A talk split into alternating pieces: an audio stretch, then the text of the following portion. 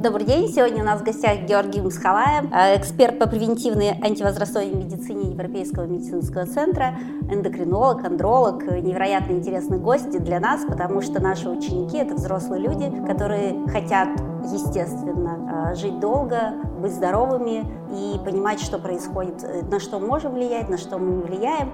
Я думаю, что объединяясь э, с экспертами медицины, спортивными экспертами, мы можем сделать так, чтобы люди качественно жили намного дольше. Собственно, об этом хотим сегодня поговорить, потому что времена меняются, и, собственно, первый вопрос, а какие вы видите тренды сейчас, что происходит, что меняется, на что нам надо обращать внимание. Да, здравствуйте. Спасибо большое за приглашение.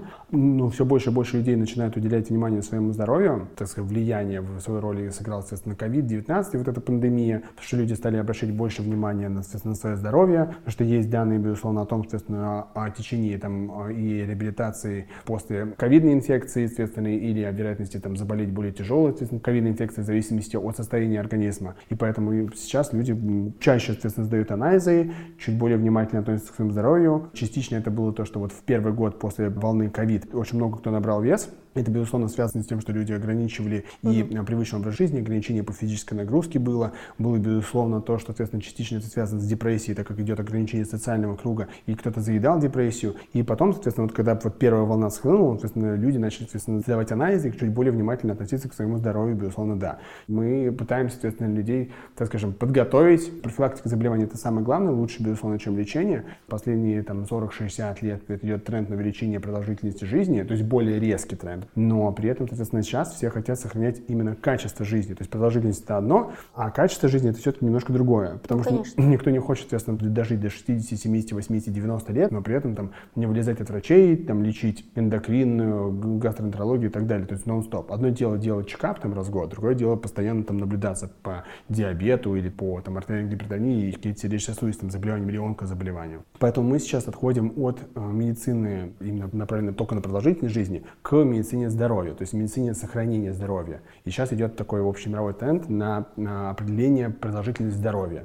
То есть угу. сколько у нас, соответственно, продолжительность здоровья вот в этой продолжительности жизни есть. А какие факторы влияют как раз на именно продолжительность здоровья? Угу. Достаточно большое количество факторов. Есть профосмотры, которые была хорошая школа там в советское время, которая частично как бы просела, соответственно, сейчас, когда она восстанавливается, именно профосмотр профилактический. То же самое, там, например, маммографию, да, соответственно, который, или там гастроколоноскопию там, после определенного возраста. Если, соответственно, в западной медицине это прям вот четко есть, по крайней мере, регламент, да, в России, соответственно, этот регламент есть, но как бы вот сейчас надо направить население, чтобы они как бы проходили эти профилактические осмотры хотя бы. И реперные точки есть, в определенном возрасте нужно там провести там определенное как бы исследование. Если мы провели там все хорошо, потом с определенной периодичностью там его там проводить. И это позволяет выявить э, заболевание или предотвратить развитие заболевания, либо выявить его на раннем этапе, что в результате, соответственно, будет улучшать качество жизни. То есть вот это вот профосмотр, это вот прямо одно из самых главных.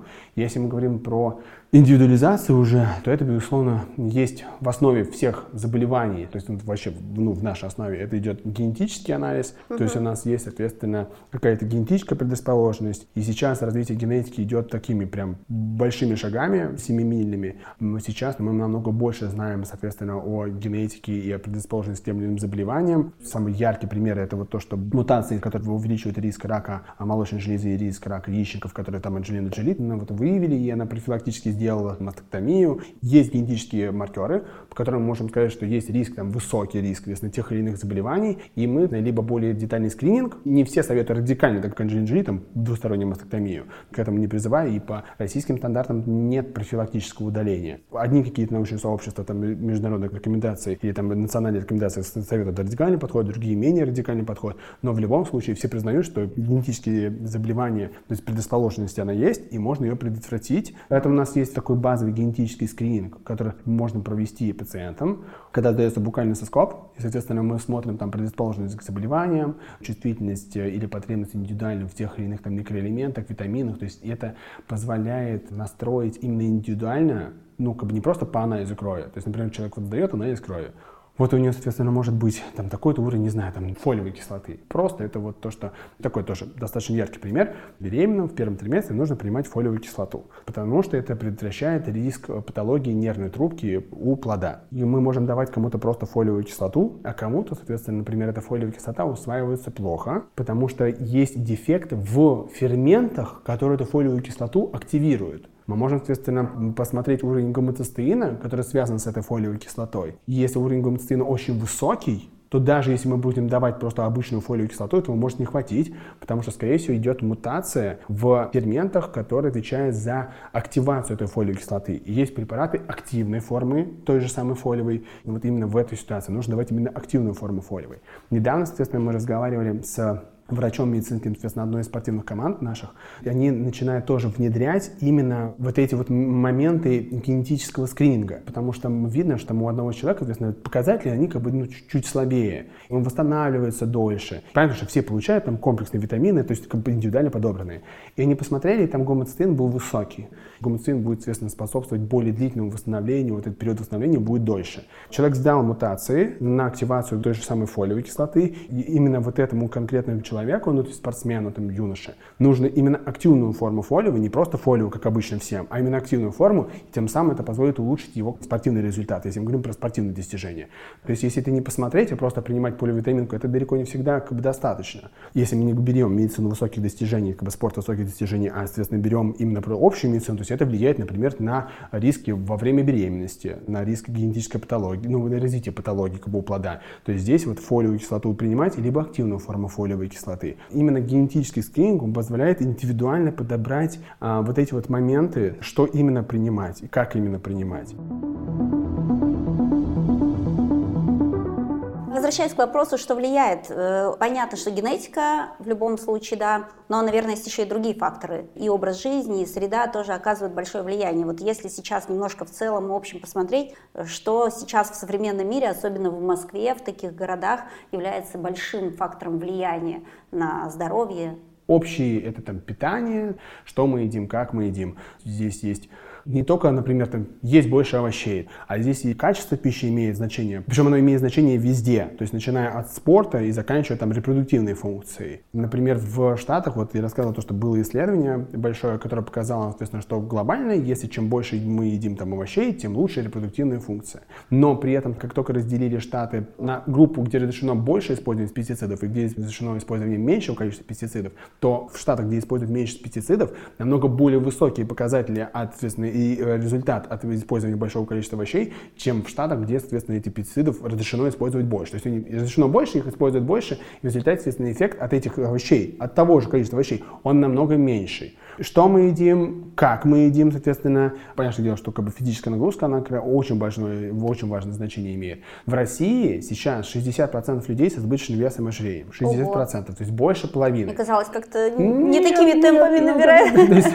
в, эм, ну, сейчас вот будет перепись, соответственно, посмотрим, но по факту централизованно данные Росстата 2014 года, но более новых нету. В Штатах, в Соединенных Штатах Америки где-то 75% людей с избыточным весом и ожирением, в Великобритании тоже около 75%. Понятное дело, что возможно у нас, соответственно, меньше людей, чем в Соединенных Штатах Америки, меньше людей с критически большим ожирением, uh-huh. но если мы говорим просто вот избыточный вес, и ожирение, то это 60%. Мы сейчас отходим от соотношения роста и веса, потому что мы сейчас больше ориентируемся на окружность талии, то есть обычная сантиметровая линейка, которая нерастяжимая, на сантиметр выше пупка, просто посмотреть, не втягивая живот, какая окружность талии. У мужчин европеоидной расы должна быть окружность талии меньше 94, а у женщин меньше 80. Там достаточное количество жировой клетчатки уже будет. На этом внимание как бы не обращают. Там рост вес нормально, но рост вес может быть, например, а, не знаю, у какого-то а, атлета, соответственно, там 100 килограмм и одна мышечная масса метр восемь, сто килограмм. А может быть метр восемь, сто килограмм жировой ткани. Получается, соотношение роста и веса одинаковое, но при этом качество, оно, безусловно, очень сильно разное. Ну, то есть генетика. Генетический анализ, соответственно, как бы, безусловно, соответственно... Измеряем это, талию. Да, талию, соответственно, безусловно, физическая нагрузка. И очень важное значение и во время, соответственно, сейчас пандемии. Здесь надо понимать, что часть спортивных залов, оно как бы закрыто.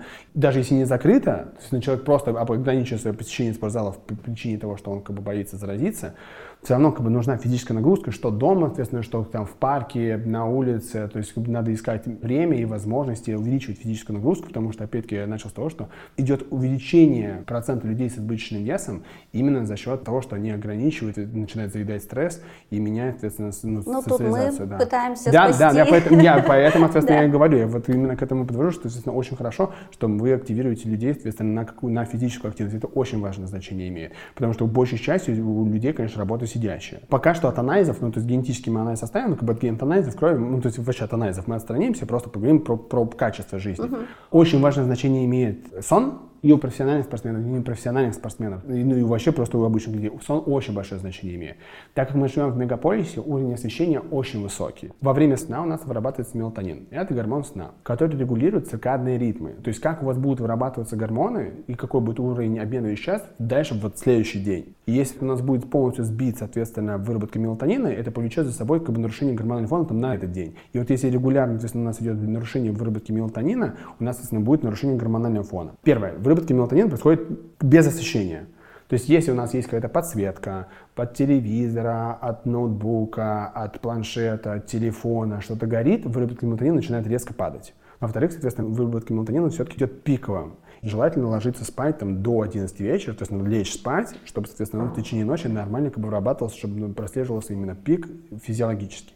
Безусловно, есть препараты мелатонина, которые можно использовать, если прям совсем плохо со сном. Но э, здесь лучше, безусловно, обратиться не просто их как бы принимать, а обратиться к сомнологу, чтобы человек, соответственно, понимал, за счет чего у него идет нарушение там, выработки. Еще один момент это то, что, безусловно, у нас на фоне большого количества работы и нехватки времени, то есть всем хочется, чтобы в сутках было часов 40, да, лучше 48, а не 24. Безусловно, мы просто не успеваем, и мы мало уделяем времени сну. То есть у кого-то сон там 4 часа, 5 часов, 6 часов. Физиологичным является где-то около 7-8 часов, чтобы человек успел восстанавливаться. То есть если мы просто посмотрим, опять-таки, на спорт высоких достижений, там спортсменам максимально улучшают качество но даже вот мы посмотрим, соответственно, вот последний, там, не знаю, там, футбол, который был вот сейчас. Все знают, соответственно, что некоторые гранды наши провалились, ну, не наши конкретно, а имеется в виду гранды, соответственно, по футболу провалились, и потом, соответственно, начали отчитываться, что там футболисты играли в PlayStation, соответственно, веселились, накануне матча, там все как бы непонятно, что делали на поле. И Франция разгром там был, потому что вся команда Франции дружно, соответственно, там играла в PlayStation, что-то там веселилась накануне матча. Ну, то есть подумаешь, ну вот, и вот результат. То есть мы можем проецировать спорт высоких достижений на нашу реальную жизнь. И у них прям прям очень важная составляющая – это сон. Если человек не высыпается, то есть у него достижения падают, они падают за счет чего? Они падают за счет того, что идет нарушение выработки гормонов. Соответственно, то же самое, что если мы не высыпаемся, у нас идет тоже гормональное нарушение, в результате это сказывается негативно на нашей жизни. То есть если не высыпаться, там спать не один раз, а хронически там по 5 часов, меньше, там 6 часов. Есть исследования, которые показывают, что идет предрасположенность даже к избыточному весу. Было исследование, когда набрали людей, а, и смотрели, как они питаются. Шведский стол, они все жили в отеле, соответственно, они кушали. Потом разделили их на две группы, и одним делали депривацию сна, то есть будили ночью несколько раз, а другие спали нормально. И тех, у кого была депривация сна, их пищевые привычки поменялись. Их начало тянуть на более высококалорийную пищу и пищу с большим количеством, соответственно, сахара. И они хотели съесть что-нибудь сладенькое, что-нибудь более жирненькое, чтобы, соответственно, взбодриться. Посмотрели за ними, потом поменяли группы. Группа, которая первая, которая изначально, получается, им не давали спать, потом дали высыпаться, и они обратно вернулись к тем пищевым привычкам, которые были изначально, то есть к нормальному питанию, к своим прежним привычкам. Получается, это как модель именно набора веса при депривации сна. То есть если нам не хватает сна, либо мы спим мало, либо просыпаемся, либо что-то светит и нарушается выработка мелатонина. Маленький ребенок, либо апноэ. У многих полных идет предрасположенность к апноэ, то есть нарушение дыхания во время сна и задержки дыхания. У них идет предрасположенность к избыточному весу, то есть они меняют свои пищевые привычки, соответственно, и идет предрасположенность к набору веса, то есть у них начинает более высококалорийные пищи вес натянуть. Причем сознательно человек не понимает, то есть он просто мало спит и начинает набирать вес. Поэтому сон и выработка мелатонина, она имеет очень большое значение. В частности, предрасположенность к избыточному весу, с которым мы говорили, что 60% людей так потому что у нас много стресса, потому что сон как бы задвигаем в какой-то маленький ненужный участок нашей жизни, то есть спать это прям, ну, ну да. то есть там 3 часа, 4 часа, 5 часов. 8 как бы часов, нормально. это же треть жизни. Да, ну, Когда об этом это, думаешь, зато это как качество жизни, то есть улучшает. То есть получается, как только мы урезаем, соответственно, сон, мы не успеваем восстанавливаться. Одно дело там две недели так пожить, другое дело это просто в хроническую ситуацию превращать. И эта хроническая ситуация в результате выдает предрасположенность к набору веса, там, к депрессии и так далее. Это очень важно важная составляющая, потому что нарушается циркадное, то есть суточное колебание проводки гормонов. Один гормон мы сбиваем, и потом как мозаика они начинают тянуть одно с другой, и куча нарушений как бы наслаивается. Если вернуться немножко, проанализировать э, запросы, с которыми к вам люди приходят вот сейчас в мегаполисе, mm что это, какие в основном запросы? Что происходит? Ну, слава богу, мы немножко сдвинули, еще в принципе врачи, а, сдвинули восприятие людей хронической усталости как нечто само собой разумеющееся. Угу. То есть это потому что если раньше думали, да, я устаю на работе, потому что много работы. И это нормально. Если, да, и это нормально. Много работы, поэтому много устаю. Вопрос в том, что хронической усталости как бы быть не должно. Если хроническая усталость начинает накатывать, не надо списывать это просто на работу, возможно, уже идут какие-то гормональные нарушения. А хроническая усталость как проявляется? То есть человек просыпается уже уставшим. Как себя э, можно а, снижается, Может снижаться работоспособность. То есть понятное дело, что это процентное снижение, то есть у кого кого-то одна работоспособность, у кого-то другая. Но человек не должен сравнивать себя с другими людьми. Например, он там говорит, я всегда работал по 12 часов, вообще просто ура. Сейчас я работаю там 8 часов, но все работают же 8 часов, и все потом устают. И значит, для меня тоже 8 часов, и устать там нормально. Но если человек изначально работал, работоспособность была высокая, и у него идет снижение, то есть вот это вот как бы один из признаков. То есть снижение работоспособности, снижение возможности там памяти, концентрации, повышенная усталость, утомляемость, может быть сонливость в течение дня. Он может, соответственно, например, вставать уже немножко уставшим, труднее вставать стало. И это не связано с возрастом? Потому что есть же еще одна отговорка, но я же не молодею. Да, в паспорт посмотри. Да. Нет, в плане возрастных снижений, соответственно, опять-таки мы же говорим про сохранение максимального здоровья. Есть, безусловно, возрастные снижения, что у женщин, что у мужчин идет снижение уровня гормонов, там, половых стероидов, допустим. Там у мужчин, если уровень тестостерона, он постепенно снижается. С 30-35 лет он потихонечку не меньше, меньше, меньше, меньше, меньше, с каждым годом. Вне зависимости от того, что человек делает. То есть он точно снижается. Вопрос в том, что если, например, человек еще начинает не высыпаться, набирает вес, какие-то хронические заболевания, то уровень тестостерона начинает падать быстрее. Опять-таки, если у профессиональных спортсменов мы не можем добавить препараты гормональные коррекции, то у, у непрофессиональных спортсменов, конечно, можем мы можем добавить препарат, который будет улучшать ситуацию. Например, человек приходит, если вот ему там 40-45 лет, у него есть избыточный вес, он очень мало спит, очень много стресса, соответственно, его уровень тестостерона начинает проседать. Так мы можем добавить, если препарат, который будет восстанавливать уровень тестостерона, нормализовывать. Мы не говорим про какой-то там феерический, как бодибилдеры, там, естественно, курс стероидов, там еще какие-то феноменальные. Нет, мы улучшаем, нормализовываем ключевой момент, нормализовываем уровень, соответственно, того же самого тестостерона. В это помогает, соответственно, чувствовать себя лучше, бодрее и вес снижать, понятно, что в купе с физической нагрузкой. Тем самым у него как бы уменьшается риск заболеваний, он нормализовывает вес на этом фоне, мы отменяем, соответственно, всю терапию, и показатели все держатся. Вот. У девушек, например, снижается, понятное дело, что уровень половых стероидов постепенно, постепенно, постепенно, потому что идет снижение функциональной активности яичников. И он, соответственно, там функциональная активность яичников, она в 35 лет составляет половину от того, что было в 25, а в 40 лет 10% того, что было в 25 лет. И, безусловно, соответственно, тоже идут, соответственно, определенные нарушения. В 90-х годах считали, что гормональная терапия у женщин, она вообще профилактикой сердечно-сосудистых заболеваний как бы являлась. Потом, собственно, вышли вот эти вот исследования в конце 90-х, начале 2000-х годов, где там показали, что вообще все, риск рака, молочной железы и сердечно-сосудистой смертности резко увеличивается. Все кошмар, кошмар, кошмар. Когда вот исследования вышли, прошло там 10 лет, и начали переоценивать, переосмыслять те исследования, которые были.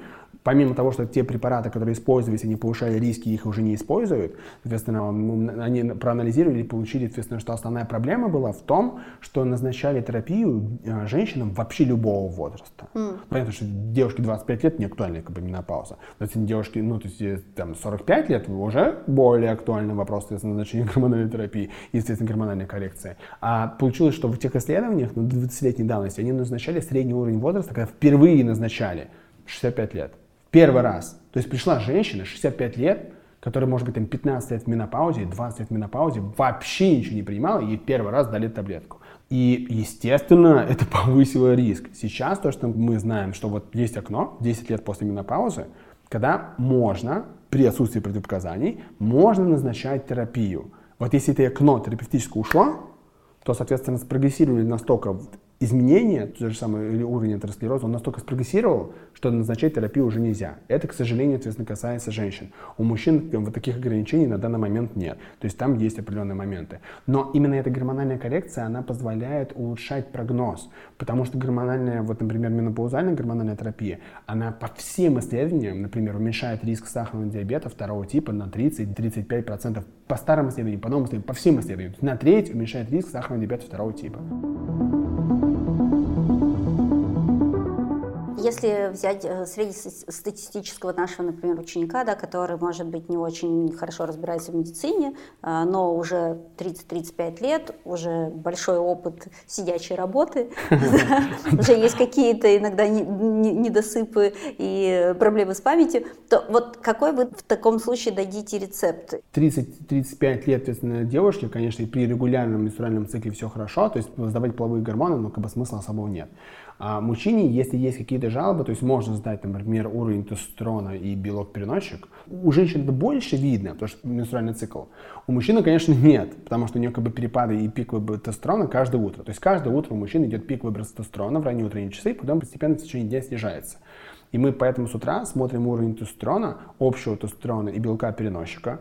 Тестостерон циркулирует в крови в свободном связанном виде, связан именно с белком переносчика. Вот когда надо на это обращать? Когда его надо проверять? Смотрите, мы можем сдать просто в принципе превентивно, например, в 25 лет сдали, мы угу. посмотрели и сказали, слушайте, вот это мой нормальный уровень. Если жалоб нет, все хорошо.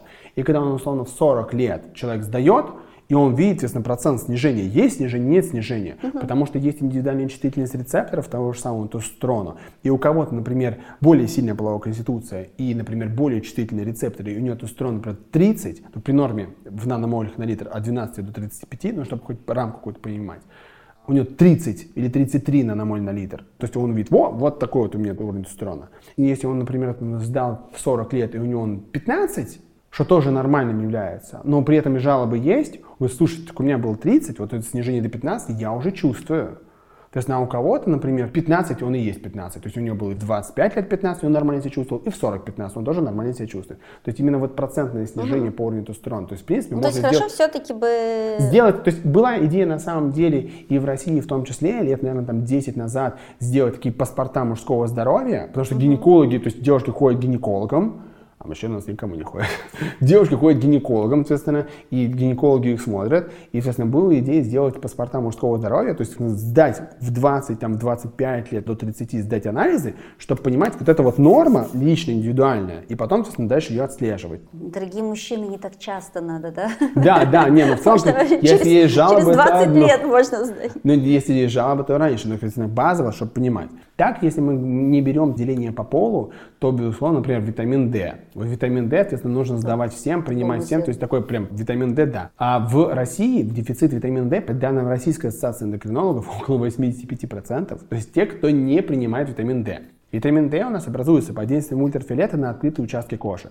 То есть что должно быть? Первое. Это, соответственно, должна быть более-менее солнечная погода, потому что ультрафиолет, если облачность, он частично отражается и проникает, конечно, но в меньшем объеме. Второе, соответственно, должны быть открыты участки кожи. И третье, вы должны быть на улице. Соответственно, потому что если прекрасная погода, солнечно, замечательно, вы сидите в офисе, то стекло ультрафиолет не пропускает, поэтому витамин D остался вот там, а мы нет. Не надо жариться на солнце. То есть мы ни в коем случае, ни один эндокринолог не посоветует жариться на солнце, лежать вот так вот под звездой, соответственно, под палящим солнцем, потому что это повышает риск меланомы. Нет даже отраженный ультрафиолет, то есть он совершенно спокойно стимулирует выработку мелатонина, то есть можно под шезлонгом в кафе, в тенечке сидеть, быть на улице. Ну, то есть это правда, что в нашем случае витамин D показан практически всем, всем да. А практи... А передозировка? Есть случаи передозировки витамина D, но его получать крайне сложно. Нет, если вы ничего не принимаете, то есть если вы не получите передозировки витамина D.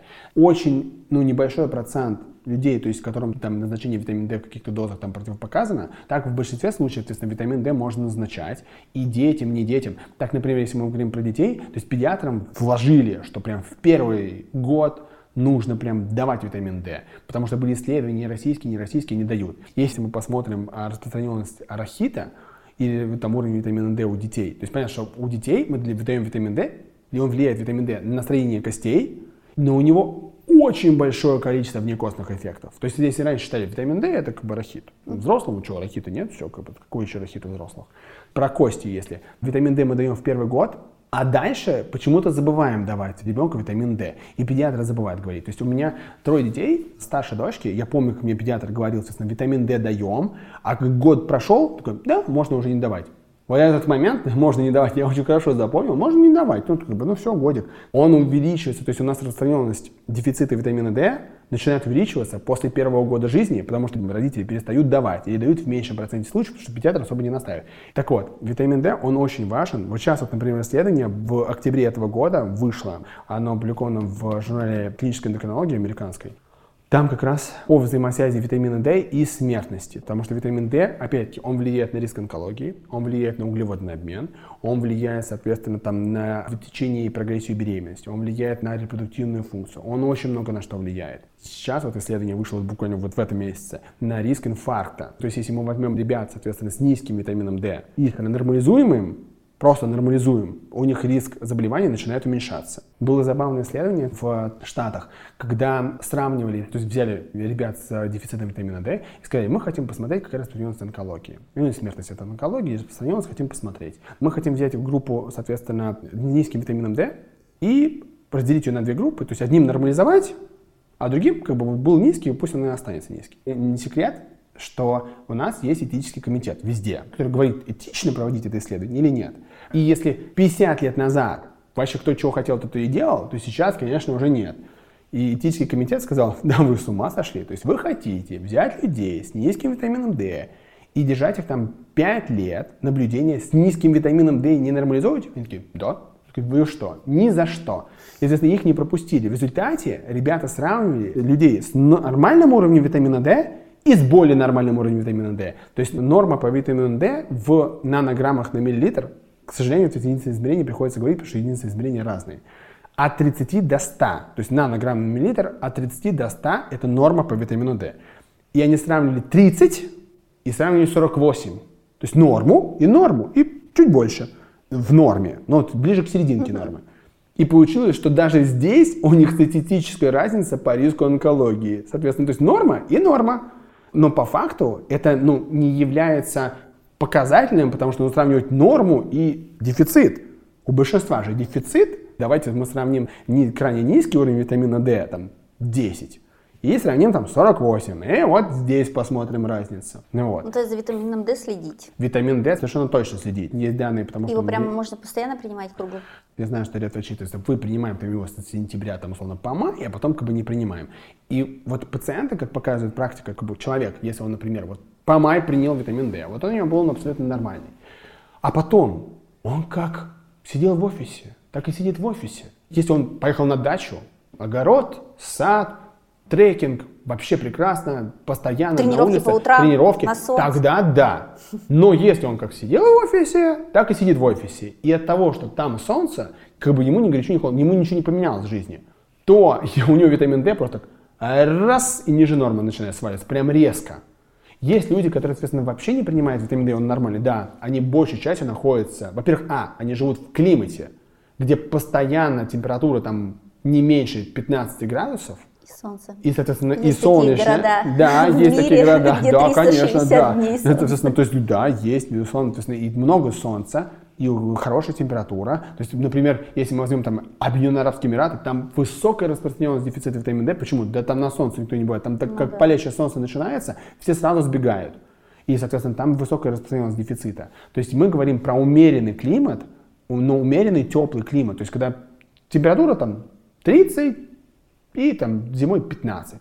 Вот прям максимально комфортно. И в таких условиях, конечно, там витамин, дефицит витамина D. Вот если человек может вообще ничего не принимать, наслаждается жизнью, отдыхает, работает на улице, тогда да. Но как Но только... я правильно понимаю, что с витамином D нет проблем, потому что его можно принимать и в целом легко повысить уровень А, да, соответственно, в, целом витамин D можно достаточно легко повысить. Есть там ряд нюансов, когда у нас идет нарушение всасывания витамина D. Например, когда были какие-то операции на желудке, либо хронические заболевания стороны желудочно-кишечного тракта, проблемы с желчным пузырем. Соответственно, тогда, например, жирорастворимая форма витамина D начинает усваиваться хуже, и нужна водорастворимая форма. То есть у нас потребность в витамине D может повышаться. Когда она повышается? Она повышается совершенно точно с возрастом, и у пожилых потребность в витамине D больше, им дозу надо больше. У нас повышается с избыточным весом. Чем больше у нас избыточный вес именно жировой ткани, тем больше витамин D нужно. Повышается у беременных, у лактирующих. И повышается, соответственно, если есть изменение цвета кожи, например, чем темнее кожа, тем труднее выработать ей витамин D. Ультрафиолет отражается, то есть как защитная реакция же идет.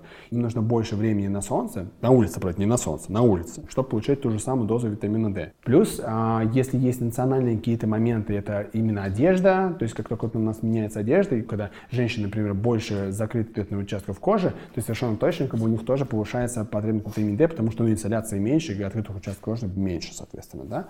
То есть вот это, вот это Ну, вот то есть здесь достаточно безопасно, потому что можно его принимать, передозировка вряд ли произойдет. Э, а, и... Редко бывает передозировка, но опять-таки редко. Но смотрите, у нас есть безопасная доза, она может быть недостаточной кому-то. Там 2000 единиц витамина D, в принципе, при если редкие хронические заболевания убрать, то взрослый человек может принимать. Это как профилактическая доза. В реальных случаях ее недостаточно.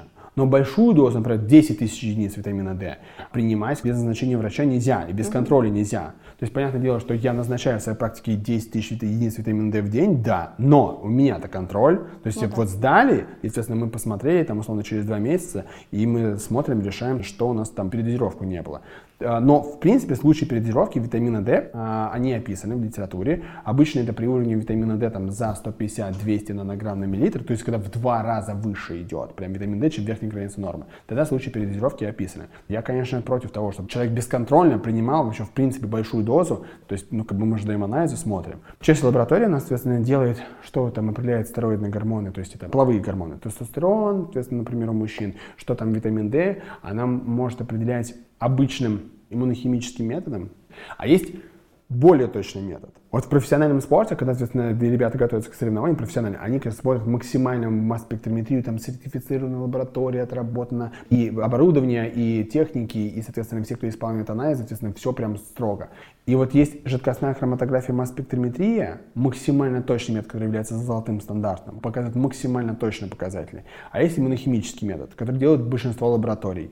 А между ними разница в цене, и плюс он дольше делается по времени, чем как бы простой но зато он дает максимально точный результат. И в ряде случаев это очень важно, особенно когда у нас, например, человек приходит с определенными жалобами, мы смотрим, например, там, не знаю, витамин D, он как бы вроде как нормальный, а мы смотрим более точным методом, а он оказывается низкий.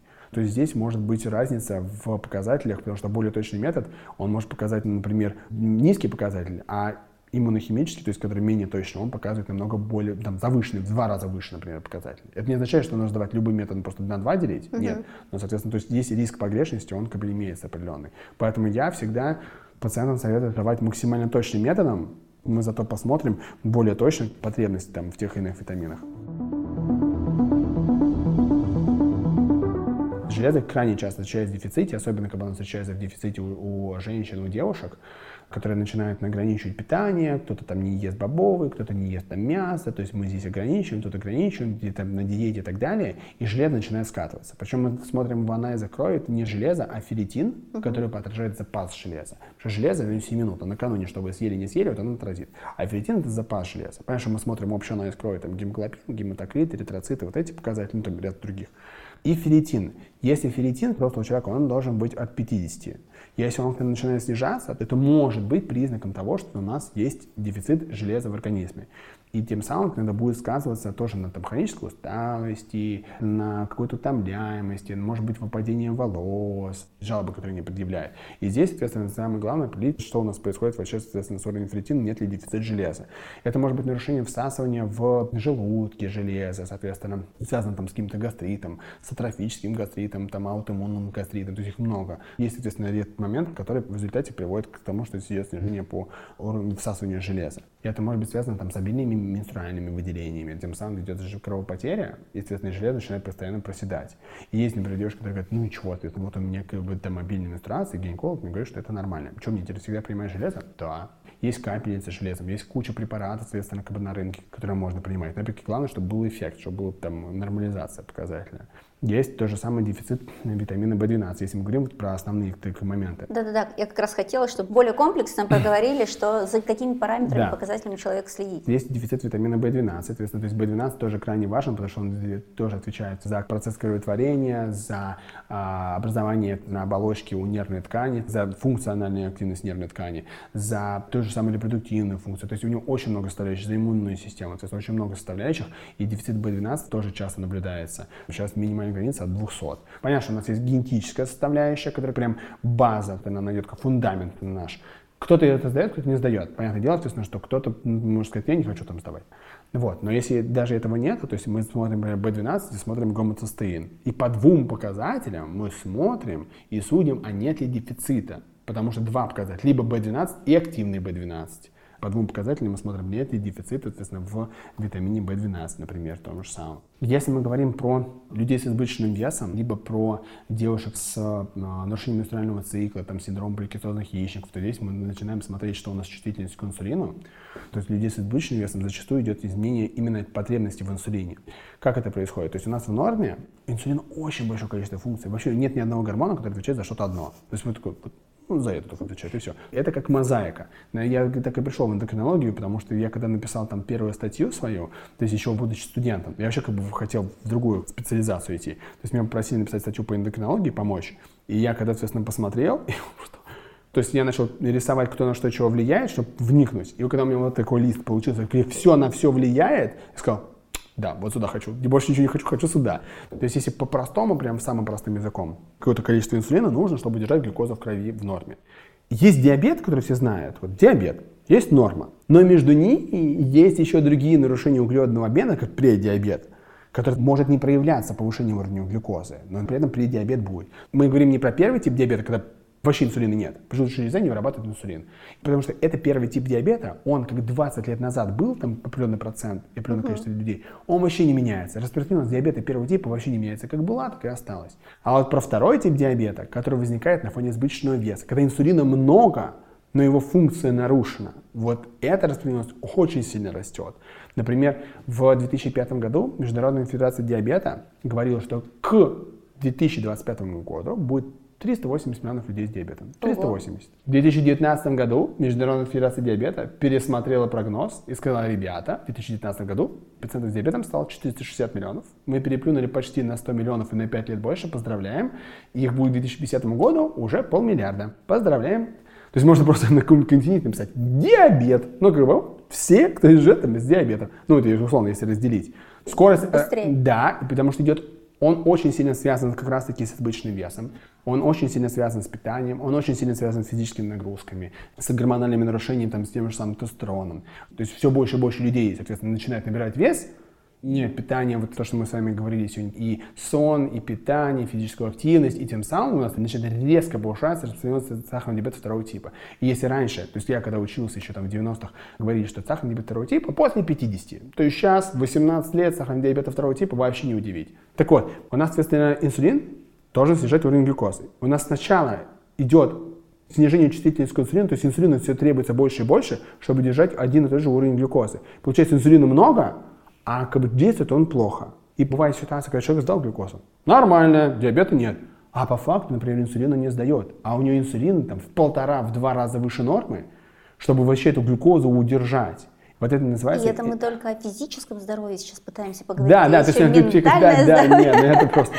И там же тоже гормоны влияют. Конечно, безусловно. Соответственно, то есть здесь очень большое воздействие. Базово, да. если подводить итог, зачем следить в первую очередь? Это питание, это физическая нагрузка, это сон, там, ну, стараться, соответственно, со стрессом как бы справляться, ну, тем же самым там физической нагрузкой, там, йогой, кто что практикует, да, и это рациональное сбалансированное питание, что позволит, соответственно, нормализовать и держать нормально там B12, железо, то есть вот эти вот как бы моменты.